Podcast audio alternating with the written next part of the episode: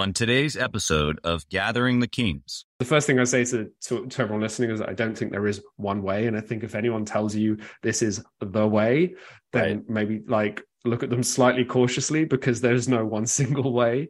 You are listening to Gathering the Kings with Chaz Wolfe, featuring fellow seven, eight, and even nine figure business owners who have real battle scars from business and life, but have prevailed as the king that they are designed to be.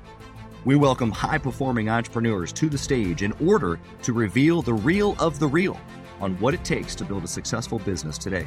We dissect the good and bad decisions they've made along the way that give a true and accurate picture of the journey of success and how you too can get there. Through this dialogue, you will learn the value of growing your network and surrounding yourself with power players and kings like today's guest. Grab your pen and notebook because we're about to dive in. What's up, everybody? I'm Chaz Wolfe, Gathering the Kings podcast. I'm your host. Today I've got Anthony Paine here on the King stage, my brother from the UK. How you doing? Straight from the UK. Thanks for having That's me. Right. Absolutely. We were just talking off air that it's afternoon your time, fresh morning my time. But you're saying that you actually prefer a fresh early morning wake up. But I'm catching yeah. you on the I'm catching you on the decline, right? Yeah, I just refuel with caffeine, so I'm so I'm all good. But yeah, I'm a I'm a I'm a five thirty riser and get I'd say sixty percent of the productivity done before midday. There you go. I'd probably say the same. I try to stack just as much as I can until I can't anymore. And so I don't know if that's an efficiency expert thing or if that's just a I'm so dumb I just pack it so full. I don't know. How do you feel about that? But we appreciate you being here. Tell us what kind of business that you have. Yeah, thanks for having me. And thanks to anyone who's uh, giving this a listen. So, my main business is called Stashbee. We've been doing business since about 2017. And we're an online marketplace. And we essentially allow people to to rent storage and parking space from each other. So it's a it's a it's a platform similar to Airbnb, which I'm sure most of your listeners have heard of. Here in, in Europe, we've got booking.com, but we deal in in storage and parking space, basically. Yeah, that's great. And for the simplicity of it is I can uh, take my spare space and and rent it out peer to peer like you had mentioned. And so you've made some pivots in that and I'm sure working through 17 to now even through COVID I'm sure that that's been an interesting journey. So I'm sure we'll get into some to some to some really great stories here today. I want to ask you before we get too far into the to the depths of it why are you doing this? This I'm, I'm, you know, like this is an idea. It's a pretty big idea. I'm sure there's lots of people in this space that are fighting for attention, and here you are, but yet you've been successful, and yet you're still doing it. So what's what's the driving factor for you? Hmm. What's funny is when when I hear that question, I hear, "Why do you do this to yourself?" hey, look, I totally relate to that. In fact, I've had my wife multiple times. I come out of the office or I'm working on a project and you could get that that sense of like oh like just grit. You got to really figure out a problem. And she says all of this is self-induced right? Thanks. And you go yeah yeah i do. Uh-huh. that's right. So why do you do this to yourself? Yeah so i think i think for me it's entrepreneurship first the idea second and it's always been that way and and it will probably continue to be but stashbee as a concept is something that has kind of grown and, and captivated me more with each with each year. So I always knew I always knew I wanted to build something. And what I was looking for for a long time is essentially a, an industry or a use case that where there was pain. I think I was naturally drawn to to solving pain rather than giving pleasure, if if that makes sense. So yeah, yeah two different um, problems. Right. And and I'd always been in in a I guess problem solving jobs. So so I was looking for one of those. And secondly, I was looking for something that had like big demographic trends driving it. So if you look at self storage in the US, you guys have about 17 times more of it than we do. Wow. And we're doubling every 5 years. So right. this this kind of trend of smaller living spaces, increased right. rent, the dollar or the pound will take you less far. The fact that we're able to accumulate more material stuff, but we've got less place to put it. Mm-hmm. And once I started digging into that, I was like, wow, this this this is something that's going to grow. And then all these kind of ideas swirling around. I had other concepts too that were less good. And yeah, some, you can't, you can't have a good one without a without a bad one right next to it to make the good one look good. right, it's like a one in ten. Exactly. But even this, like like all good ideas, you, most people will tell you that it sucks as an idea because they can't yeah. see how it can be done. Neither can you, in fairness, to begin with. Good. But no, the, the the tipping point for me starting Stashbee was was personal experience. So up until that point, it was an intellectual exercise, and then I went through one of the unexpected life changes. We talk a lot about unexpected life change being the driver for the for, for the customer. So I went through a separation of a relationship that I'd been in for nine years. Wow. And overnight, I don't have a place to live, but I do have a lot of things. Right. So it's like me, my couch, and the sidewalk. Yeah. so yeah, not good. You go to right. So and and we now know that pretty much all all usage of this thing is life events like someone dies your your business is growing too fast your business suddenly shrinks right. it's a breakup you got a leak like the, there's a pipe that breaks or something so right. yeah so it was it was personal experience and i ended up leaving my my stuff with my neighbor and that that was the light bulb moment i yeah. thought wait i left my stuff with my neighbor could yeah. we could we do that as a business yeah how do we monetize this? So there's there's some people that I, have come across that are legacy minded and motivating and, or motivated and, and you might still be but then there's people who are industry disruptors and then there's like industry creators. And so hmm. that's that's you my friend. Like here here you are literally inventing something out of nothing. I know that it, there's some similarities in other spaces but i mean we're talking to an inventor right? And so this is something that you've you've out of your own experience thought well this is something that we can turn into and monetize which is which is really cool because now you have a conviction right about why it exists. Would you say that's true or does that does that ring through the story as you as you guys continue to market? Yeah i think so. You know us brits we we tend towards the self-deprecating. So I, I don't think i've ever quite elevated myself to inventor but i'll take it from now on. I'm just yeah. i'm, I'm going to use that. Thank you but yeah I, I I, think I think that's the case. What's what's been super interesting for us. I mean, we can talk about how uh, our original assumptions for how we were helping and how this thing would be valuable were completely wrong. They were they were directionally right, but a lot of the nuance was wrong. Sure. But the the interesting thing about market creation is uh, most of the people who use our service are not the people that would have otherwise used the the existing incumbents, right? So we used to think, right, well, there's someone would go to a self storage unit, and we're going right. to give them a cheaper alternative that happens to be someone's garage or right. let's say garage for simplicity or garage, and it's half the price and it's more local. Uh, and actually, what what turned out to be the case is a lot of people who need that kind of space they don't really use self storage. Like they they have a pickup truck, they have a small handyman DIY bricks and mortar business. Maybe they're carpenters. These are people who need sure. to like really use the space. And so right. it's been interesting for us to see like different kinds of people getting getting use from us. So yeah, I, I, I guess I agree with you. There's there's a degree of market creation. Yeah, yeah, which is really cool with what you just said. I mean, obviously, this all stems from the question of like why, and then we're talking about fulfillment for you and and that type of a thing. But even inside of this, some of these subsets of people that are using it, we can dive more into it a little bit later. But for you to be able to say that there are people using my service that probably didn't have a solution before, right? And so then you start to wonder, like, well, what were they doing? Mm. I don't know. You're right. And, and maybe you got research on that, but I, that's the market creation, the inventor piece that I think is just really cool because, you know, what, what did we do before iPhone? Mm-hmm. What did we do before a lot of situations that we, we think of normal now because it's just a, a better, faster, stronger way to do certain things. And we just either didn't have an option or it was a, it was a myriad of different things that we put together that we strung together.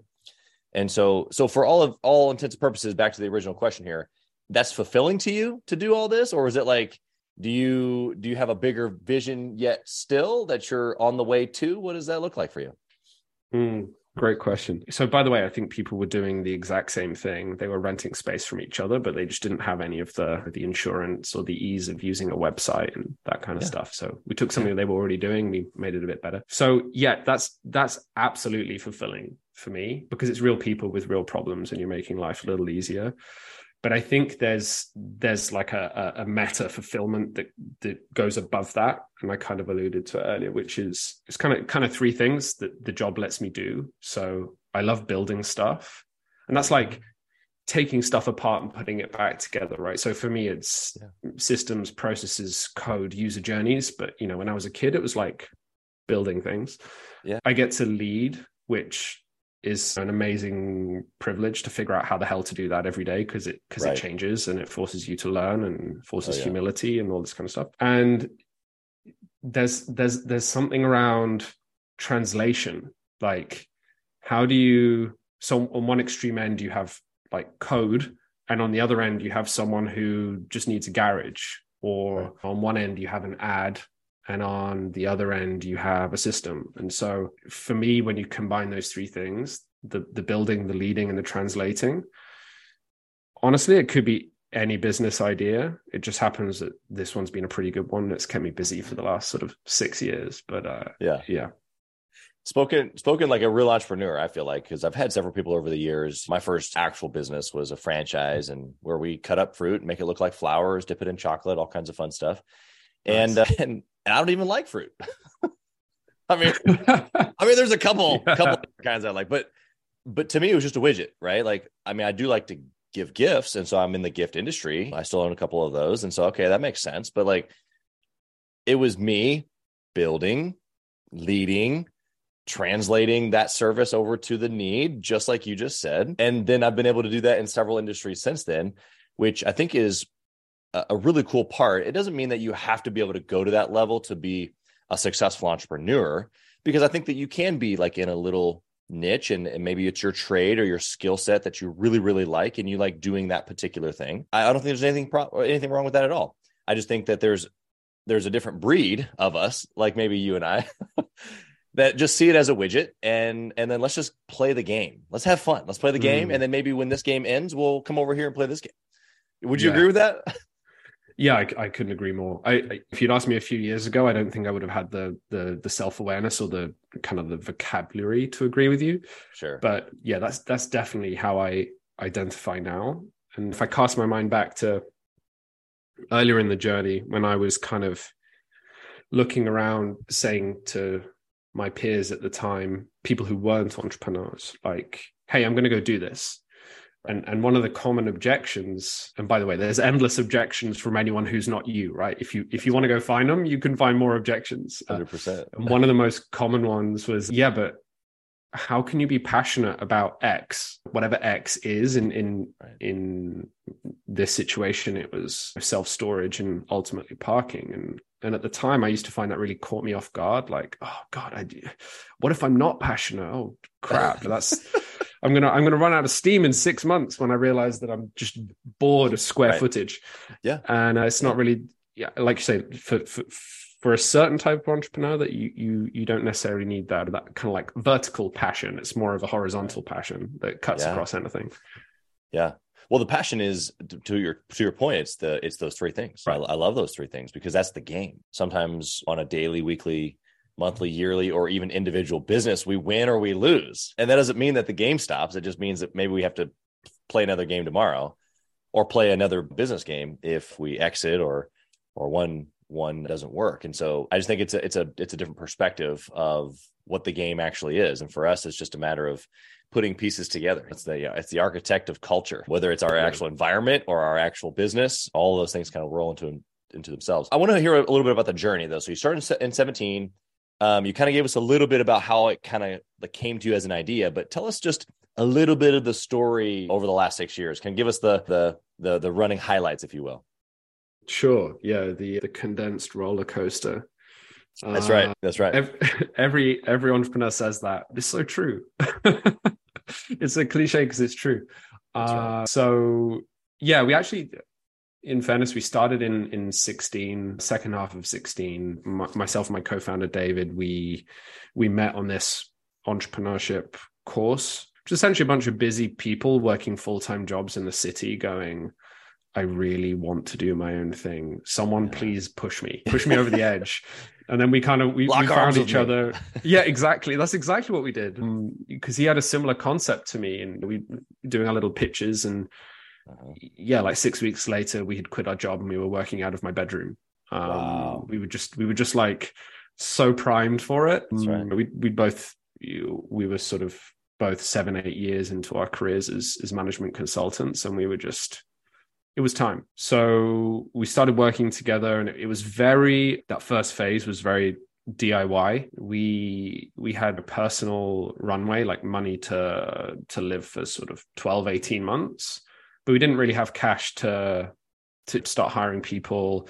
Right. We didn't have an investor network, anything like that. So and, and neither of us are, are developers. So we just use kind of off the shelf stuff, drag and drop tools. There's there's so much tooling out there, and right. I, I dip I dipped back into it again recently, and and it's like you can do anything you can dream of essentially without without writing code. And yeah, so we built the first version of this thing. It was like landing pages with spreadsheets. So yeah. it looked like you were matching with someone, but it was just like us with phones and post-its being like, Hey, do you want storage? Yeah, I've got some storage. Ah.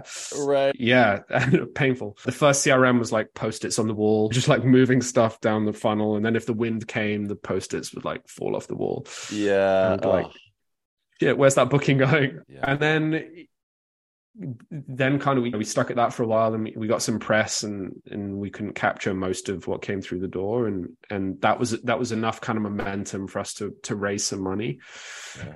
and we used the money to hire our initial team and and and, and turn that kind of frankenstein thing into a platform that could actually do some of the stuff we we said it would do and that was like 17 18 and then 18 19 was us figuring out how to grow it figuring out how to because we got demand and supply side and right. we eventually learned that it's a supply constrained business it's harder to get hold of the right space and the right mm-hmm. people who behave in the right way than it is to get the people who want to buy it um, and then and then we went into covid and it was at least here in the uk we were we were very strict with our lockdowns.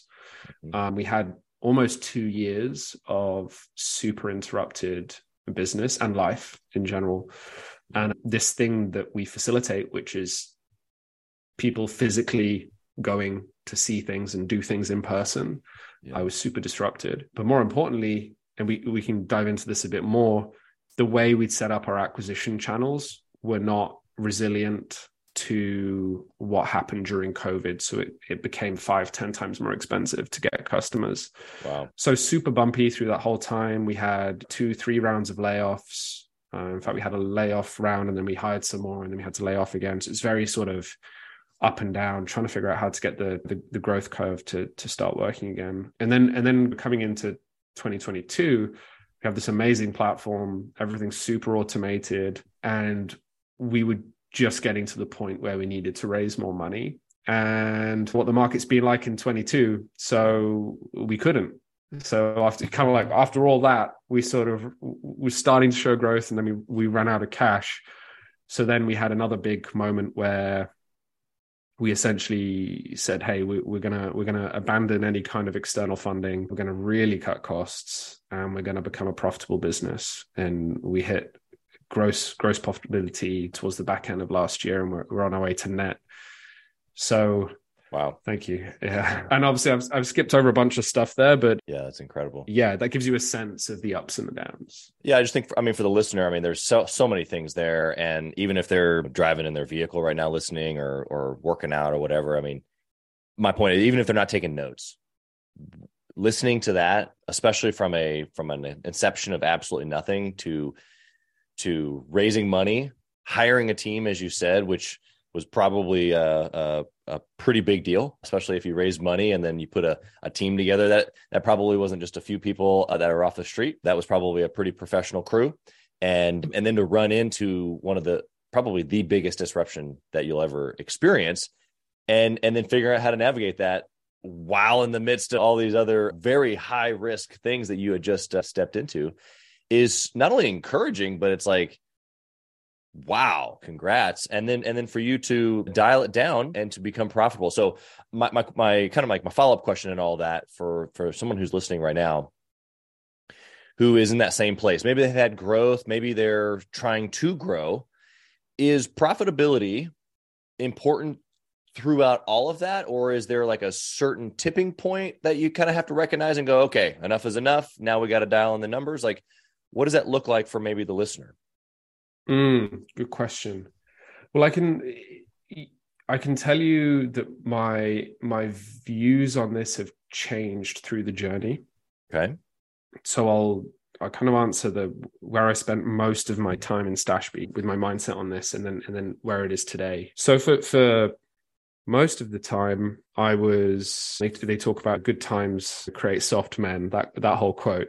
Right. Uh, so i just caught the tail end of the 08 crash at the very beginning of my career. So i hadn't really i wasn't plugged in to to the market as such. Right.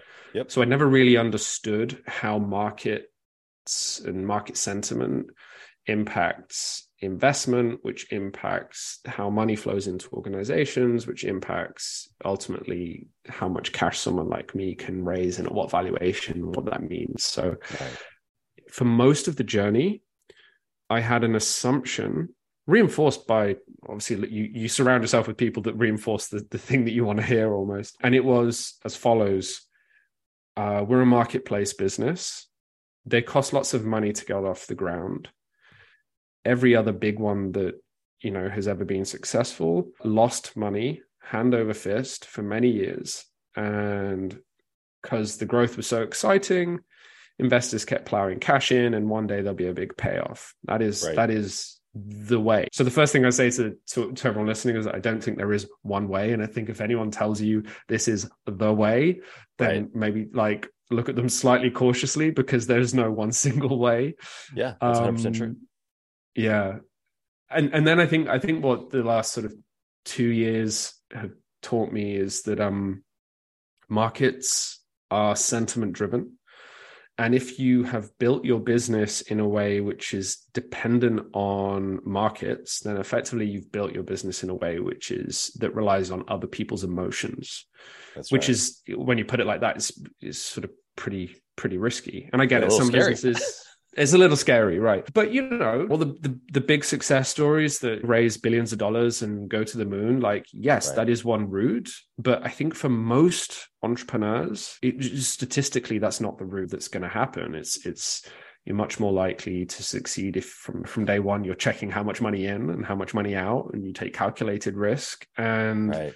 you have profitability in your in your mind's eye from right. from the beginning so that's it's a bit of a long-winded answer but i but for me there's like two very distinct narratives yeah well I, I, think that you're i mean not only are you right i agree with you but i think that the listener you know whether they've tried to raise money or whether they're bootstrapping as maybe we would call it i think that both can work is the point yeah. And inside of those are different strategies. I loved what you said about there's not one way. And I actually, I, I guess I've never really said this out loud as far as like the way that you communicated that, but I absolutely agree with that. And I would even say inside of our mastermind group, the way that I lead facilitation or bring discussion around certain things, it's not that myself or any other one person has the answer, but that the collective, right? So like when you when you bring an issue or when you bring a uh, hey, here's where we're looking to go, or maybe a new plan or something like that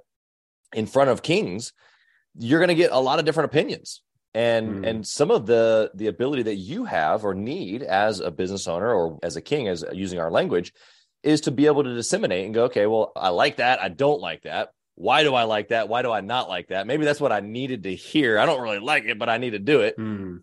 or what's the what's the variation that i'm hearing here? Or is there a collective agreement? And and then maybe i do i agree with it? Do i not agree with it? How do i apply that? Like there's so many peer-to-peer nuances that can go into a discussion when you have an open mind and when you have the ability to either listen and take advice or be able to say you know what that's not for me and either one mm. is okay because at the end of the day we're going to do what we want to do anyway right right yeah and and I think that is exactly all, all those things you mentioned. To me, they're they're dualities that can exist at the same time. Yeah. So you can be both receptive to ideas and decisive and stand on your own two feet at the same time. It's not like it's not like you pick one track or the other. Um, the other one I, I talk about a lot, right? At least I think about a lot, is this idea of divergent and convergent thinking, right? Divergent is like you come to me and we're like, I'm like throwing ideas out. And it, I suppose if you were to approach me with a with a convergent mindset, which like I need the one answer and I need it by 2 p.m., then I'm gonna annoy the crap out of you by like throwing ideas at you and vice versa. But right. I think I think the nuance there is that you you can be both at the same time even in yeah. the same sentence you can be both convergent and divergent so yeah. um yeah which is why doing groups like the one you just mentioned can be so powerful if if everyone approaches it in the right way yeah yeah well i even think to, like to using your point there i again i haven't maybe necessarily thought about this in, in the way that you just said it but there's probably even different times seasons of the business or even different problems inside of the business where you're going to use one or maybe even both of these ways of thinking because there is there is a there are problems and i can say okay i've had i have a i have a problem with my marketing funnel. I'm not getting clicks. Well it could be a couple of different things but for the most part it's going to be like this or that. Like it's not going to be this super conceptual and try this and try that and try this and try that although there can be ideas inside of the creative the problem is the creative or whatever the the actual problem is and so I think that even recognizing that is like, okay, is this a solution or sorry, a problem that I need a divergent or a convergent into or, or a way of thinking to be able to get the mm. solution. Would you agree with that? Yeah, yeah, I would I would totally agree with that. And, and sometimes what you can do is even just taking your example is you can it's almost like if this is the problem, I'm holding up my left hand. If anyone can't see, you can attack it from one side with the divergent thinking. And, and and almost like in the second half of the meeting let's say if you're doing a group meeting right you can right. you can almost set an alarm and say right for the next 25 minutes we're going to throw everything at the wall. We're going to be divergent. And then the alarm goes off and it's right okay guys we've done our we've done our diverging. We've got all our ideas out. It's spaghetti is literally and metaphorically on the wall. Now now we're going to be convergent. We're going to talk about execution. We're going to talk about constraints. We're going to talk about deadlines. And that that for me, I found is like even even if someone is stuck in their own minds, I find if you just sit with yourself in a notepad for five minutes and you split it half half divergent convergent yeah you can you can break through a lot of stuff just by just by making sure you flip your brain between those two. Yeah. Yeah huge. I hope the listeners paying attention because we're talking about some pretty pretty impactful stuff here. Stuff that you and i will use for decades and decades in business. Stuff that won't go away that's for sure. Inside of this we've heard we've heard some decisions that you've made. Maybe some good decisions around like transitioning towards profitability. What would you say was a bad decision in in the last six years? Yeah obviously the the the, the philosophical zen one is they're all good because you learn from them but there's there's definitely bad ones. Oh yeah. Oh yeah. I would say probably the most impactful one in terms of the negative impact that it subsequently had sure. was the decision to put our entire sort of growth ethos and strategy and I use both those words, another duality, interchangeably, right? Because one's kind of philosophical, the other one's more practical. But it was yeah. both a way of thinking and how we executed on paid media. And it was arguably through lack of knowing a different way we didn't we we knew more about paying for ads on google and facebook than we did about long-term search engine optimization or figuring out ways to build up an organic following right. and i would say there was a degree of impatience mm-hmm. so like if i take a hundred dollars or even a thousand dollars and I go onto Google Ad Console and I put in some words, I can press a button and I can have a customer tomorrow. It's like instant dopamine hit. Right. It's addictive, like dopamine, yeah. right? What's not as satisfactory is to go, okay, hang on a second. Let's think about posting a blog every day with specific keywords, and we won't be able to see the results for six months. Or... And even if you do get them, you don't know exactly that it came from that blog post. Exactly. So I think so. I think the the the most impactful negative decision because really that's what caused a lot of pain later on when we were shaken by macro events yeah. was that we were 80 90% reliant on spending on platforms like Google and Facebook. The quick hit. What should the ratio be if the listener is going, well, geez, maybe I'm pretty heavy on lead generation or paying for leads or? Again i don't think there's a one size fits all and there's different different phases for different businesses. But what i what i would say is don't just assume that because you can pay to get a customer through one of these platforms it's it's necessarily right thing for you. I i think in terms of sort of trajectory or direction and so for me if your business is predominantly paid media i would strongly encourage you to think about how do i trend this towards relying on it less so yep.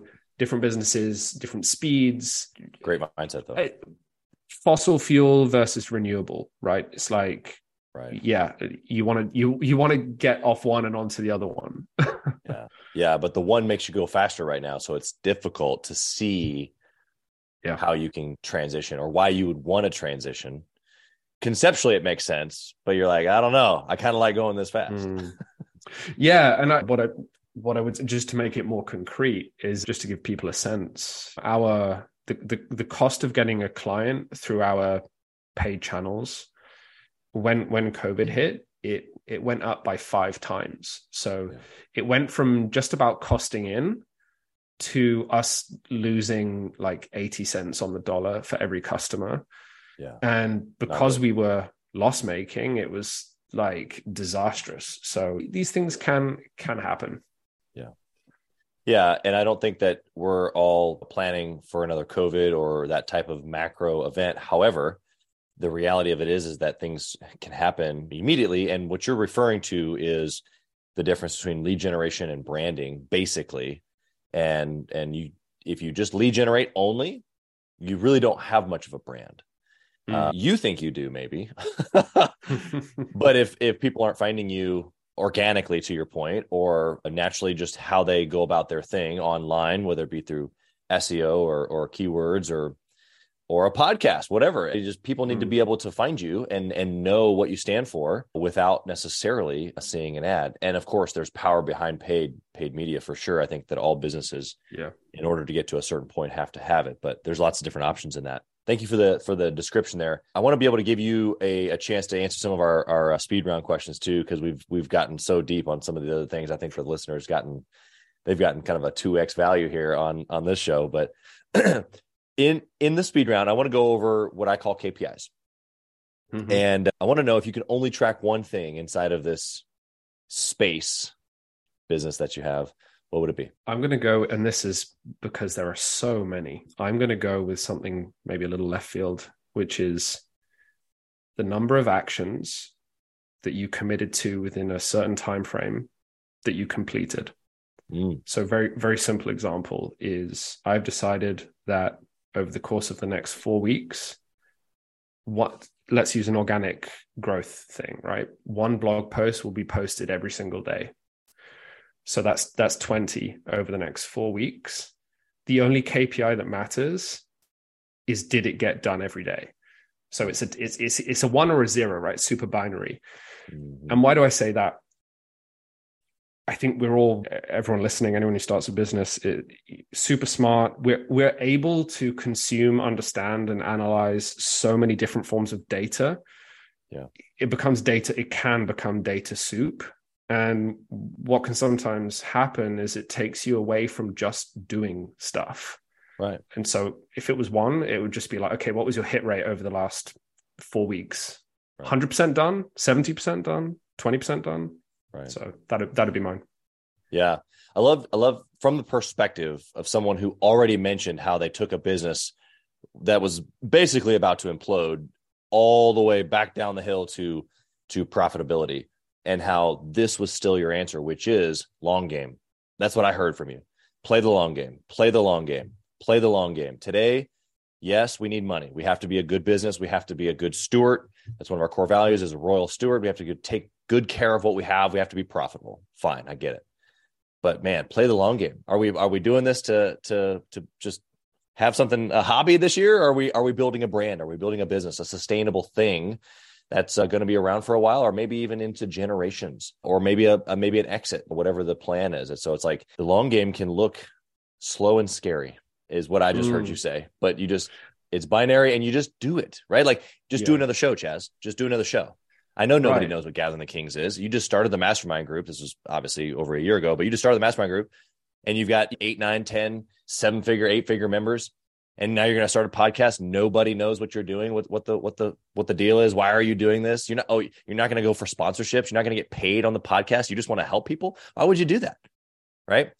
250 episodes later we were, we're in i don't know 10 12 15 different countries being listened to thousands and thousands of downloads and i get to interview cool people like you. Like i had no idea. You just just do another show just do another show. Did I do my shows this week? Did I did I have a good time with my people? Did we follow up? Did we create value? Did we did we send them something? Did we did we like just keep doing it? Yeah. It's uh, it's I mean the it sounds so simple, but the the wisdom of it is is taken years to kind of come back and hit me in the face again. But when someone says, "Well, how do I get thousands of listeners? How do I get to all these countries?" and right. wow, how the, the rollout plan is going to be super complex, and the answer was just, well, just make 250 episodes just do one every few days just and then another and then another. and you know that lots of them are going to suck and like some of them are going to go wrong and you're going to record one and then afterwards in the edit you're going to realize that half the sound was missing. Yep. But you just keep making them right? Been there. 100% right. so if, if the listener's paying close attention to both of us it's put your head down.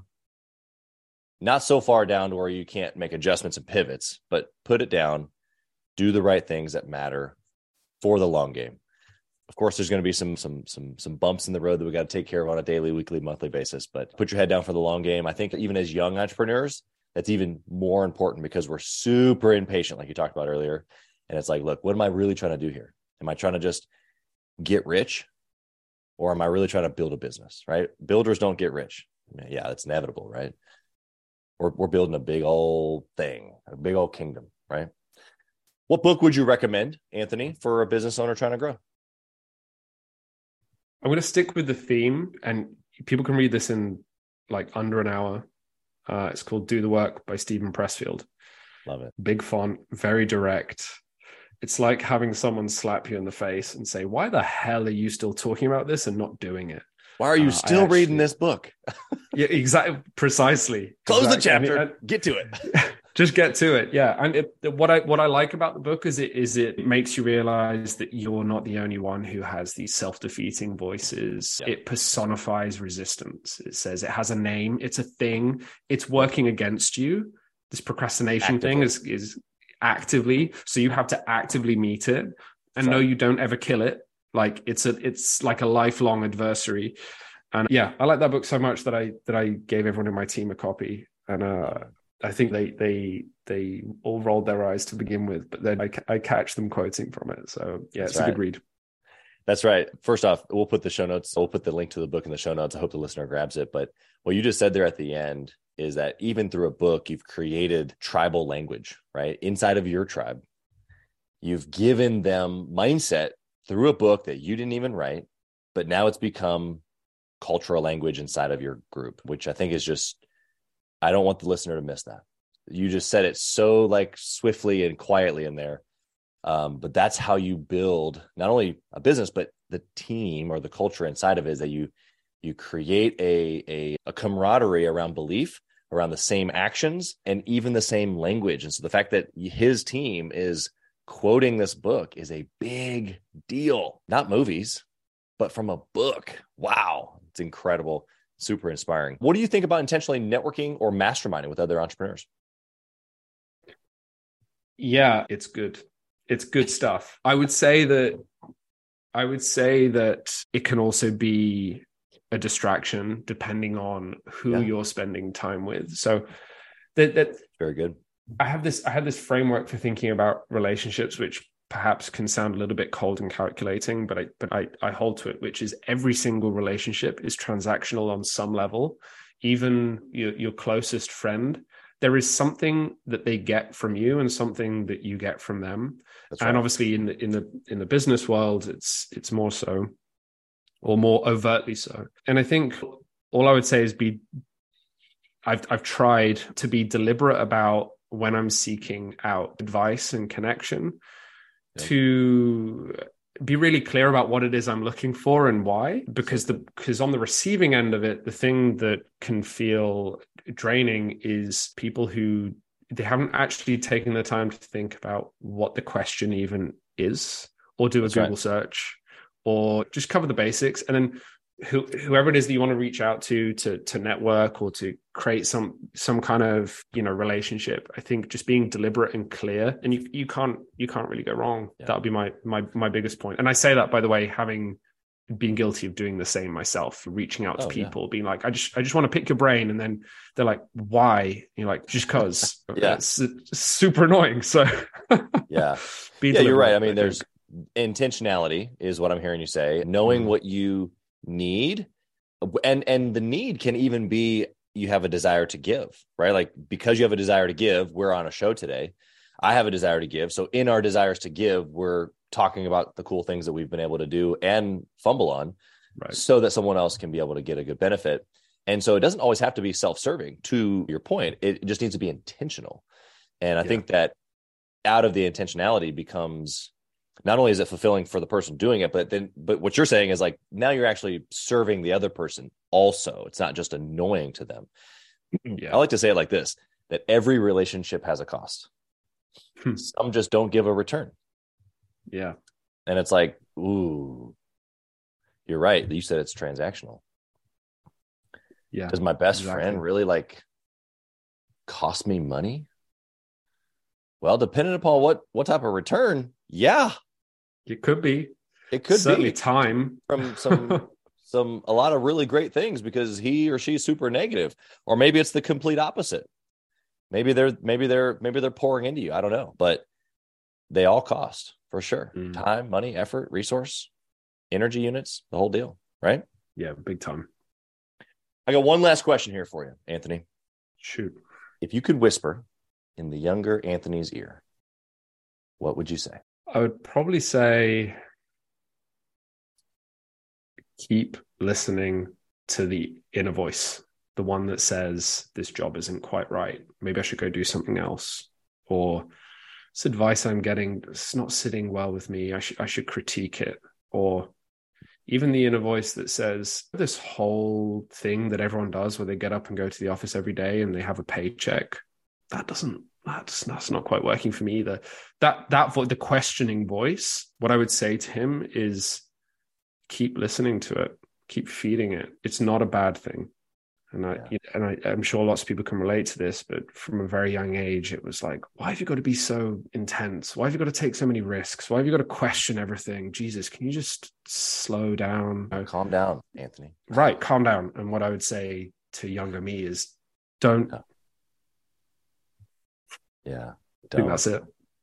I, I, I, I not only relate, but I feel that deep in my soul, man. Um, and I think, I think almost everybody listening to a degree feels that way because otherwise they wouldn't be listening to a show like this. They wouldn't be right. 45 minutes into a recording listening to to crazy guys like you and me talk about how our, our, our roller coaster has has been at moments at times where I you know maybe peed my pants a little bit, but other times where I was on top of the mountain.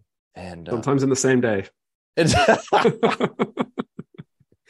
The up and down is uh, is real. You've been incredible. You've you've been authentic, and uh, your story has, I'm sure, inspired many here today. And so, thank you for giving that to us. How can the listener find you? Of course, if they're in the UK and they need to, they need they need space or they need parking. How can they find you? Number one, but then number two, for all the entrepreneurs out there, how can um, how can they come?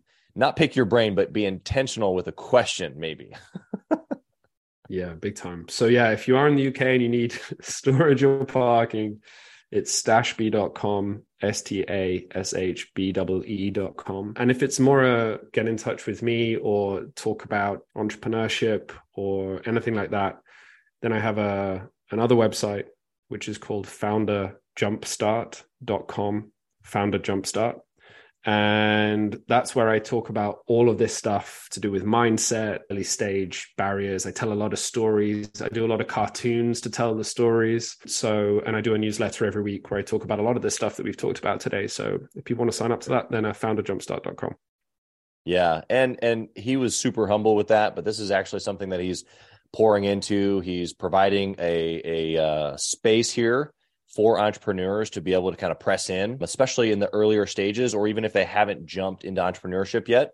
And so if that's you, possibly don't skip over how how humble Anthony was there, but but definitely check out that website. We'll put it in the links for you as well. But uh, he's he's creating space for entrepreneurs, just like this podcast, out of out of sheer grit and will. I mean, this is what we do. It's king mindset to be able to take what we've got and give it to somebody else. And so don't be silly. Take him up on it. Anthony, you've been incredible. Thank you for being here. Blessings on your family and your your team and everywhere that Stashbee is going. Uh, you've been incredible. Thank you for being here. Likewise, Chaz, and to everyone listening as well. Thanks a lot. Thank you for listening to Gathering the Kings today. I hope that you were able to pull out a few nuggets to go apply into your business right away. More importantly, though, I hope that you're realizing that it takes more to be successful than just being by yourself, doing it all on your own, carrying the weight all by yourself. What I have realized, not only in my own journey from multiple businesses and multiple different industries, and now interviewing literally over two or 300 other very successful seven, eight, and nine figure business owners, is that it's tough to do it alone. And so Gathering the Kings literally exists to bring together successful entrepreneurs. In fact, we are putting together 1,000 kings, specifically who are grateful but not done. We're intentionally assembling kings who fight tooth and nail for their business, family, and communities. And here's what we believe that in the pursuit of excellence in those areas, that it ignites within us the responsibility to govern power and forge a lasting legacy. So if that relates and, and resonates with you, and you know that you need people around you, sharp, qualified, other very successful business owners, I want you to go to gatheringthekings.com. I want you to take a look at what we're doing and see if it makes sense for you to be part of our pursuit to 1,000 kings. Talk soon.